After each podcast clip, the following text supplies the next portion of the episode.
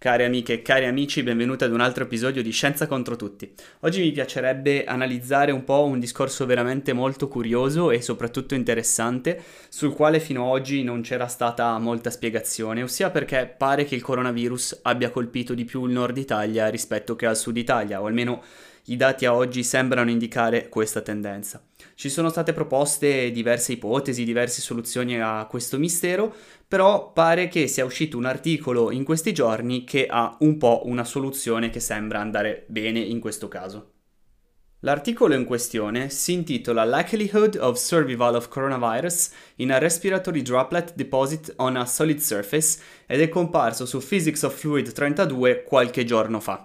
Quindi si parla appunto di un articolo peer reviewed scientifico a livello internazionale sul quale si può fare sicuramente affidamento e io sinceramente ho scoperto di questo articolo dall'ANSA. Quindi se vi interessa leggere questa cosa qui potete trovarla su, sull'ANSA e eh, se poi vi interessa approfondire i calcoli o comunque un discorso un po' più quantitativo fate pure riferimento a questo articolo che è scritto molto bene.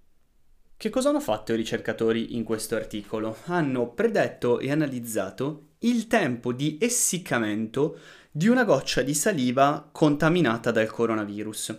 Hanno utilizzato un modello a evaporazione e diffusione per simulare appunto una eh, gocciolina di saliva che si secca o che evapora e hanno analizzato le probabilità che il coronavirus sopravviva nell'ambiente una volta che la goccia di saliva è evaporata.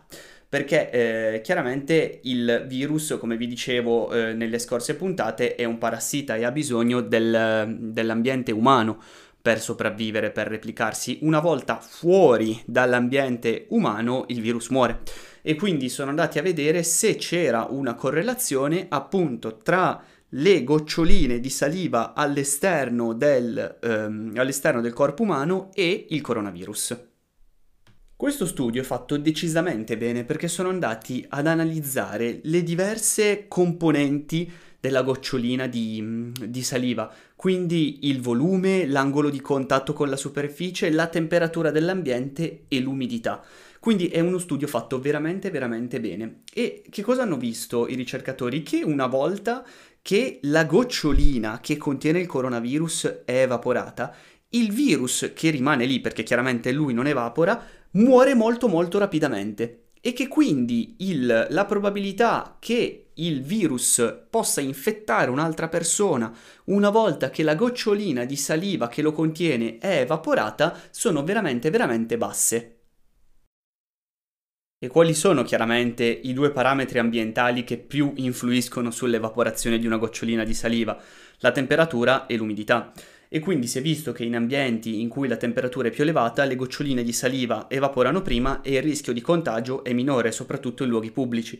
E viceversa, invece, dove c'è più umidità, le goccioline restano più a lungo sulle superfici e quindi è più eh, facile con- essere contagiati da, da esse.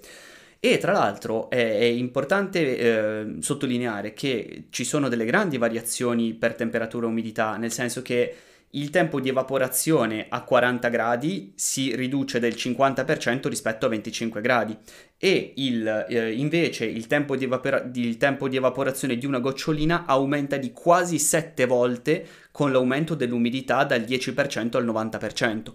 Quindi diciamo che questi fattori, temperatura e umidità, sembrano, anzi giocano perché è stato dimostrato, un ruolo veramente, veramente fondamentale all'interno di un contagio chiamiamolo secondario, perché è chiaro che se una persona starnutisce o tossisce a un'altra persona, questi fattori non entrano in gioco, ma in senso secondario di contagio, quindi una persona starnutisce sulla metro e un'altra persona tocca e poi si tocca gli occhi o la bocca, in questo senso questi, eh, questi due parametri, temperatura e umidità, giocano un ruolo veramente, veramente importante.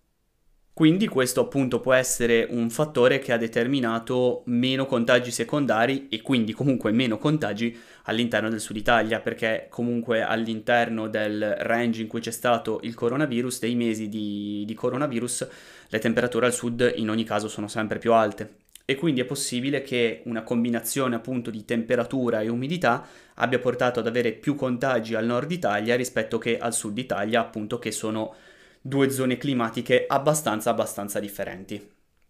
Spero come al solito in questi 5 minuti di avervi dato uno spunto di riflessione interessante su, su questo fatto. Vi ringrazio per l'ascolto e vi do appuntamento al prossimo episodio di Scienza contro tutti.